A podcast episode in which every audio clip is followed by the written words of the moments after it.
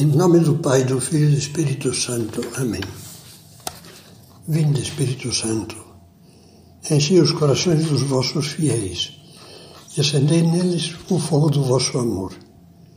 Enviai o vosso Espírito e tudo será criado, e renovareis a face da terra.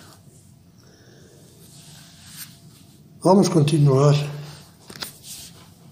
com as dificuldades subjetivas, isto é, dificuldades que nascem de defeitos nossos.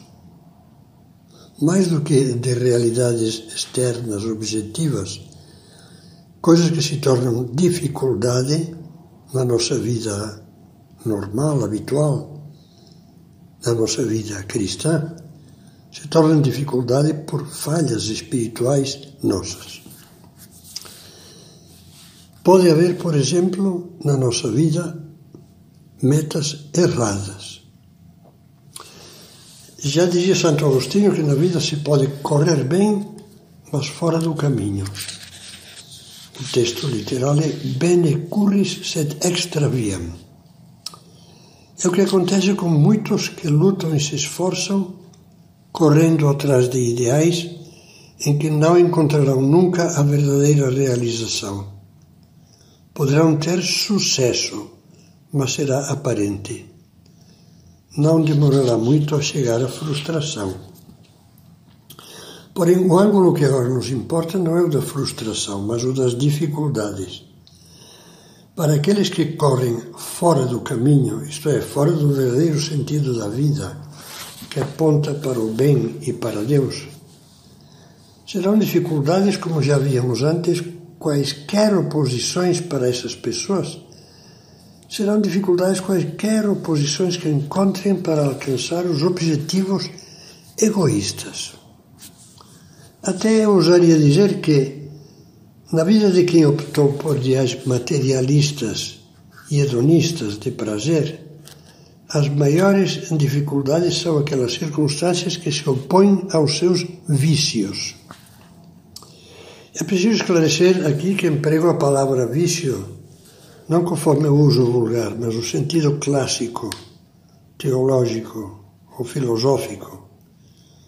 É provável que nos lembremos da enumeração que fez o catecismo dos vícios capitais, pecados capitais, vícios capitais, soberba, avareza, luxúria, ou que é luxúria é a sensualidade desordenada, ira, gula, inveja e preguiça. Se nos deixamos dominar por qualquer um desses vícios, serão muito as dificuldades que irão nos atacar. Assim, por exemplo, para o sensual dominado pela luxúria, a maior dificuldade será ter de enfrentar a proposta de um amor fiel e sacrificado, feito de generosa doação.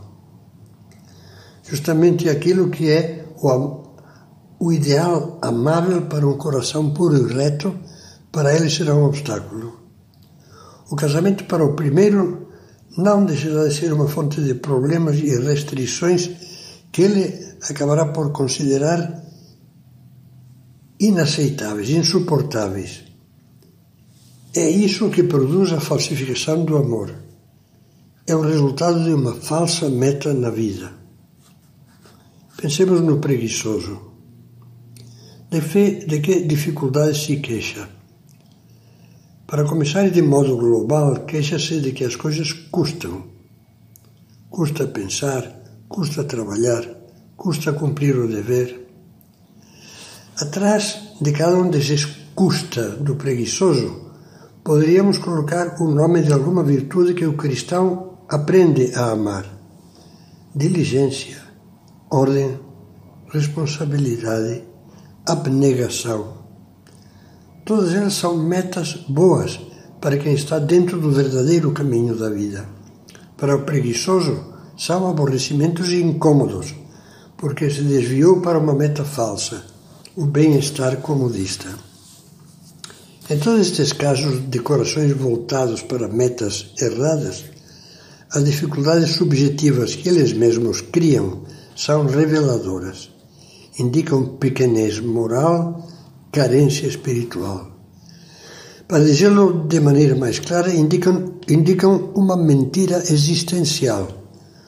Porque, na verdade, o ser humano não tem como fim e razão da vida essas metas do egoísmo, mas as da grandeza moral. Só elas o realizam. Com efeito, se os valores da existência se invertem, toda a vida fica falseada. É penoso pensar que essa falsificação possa chegar a impor-se socialmente e ser servida como critério geral de conduta. Talvez seja isso que torna enfermiça a nossa sociedade hedonista de consumo. Os valores morais neste ambiente desaparecem do horizonte. Passam a tornar-se incômodos e por isso mesmo a ser contestados ou rejeitados. A sociedade atual mostra-nos isso a cada passo. O ambiente consumista pode ensinar-nos muito sobre as falsas dificuldades. É um tema que nós continuaremos na próxima.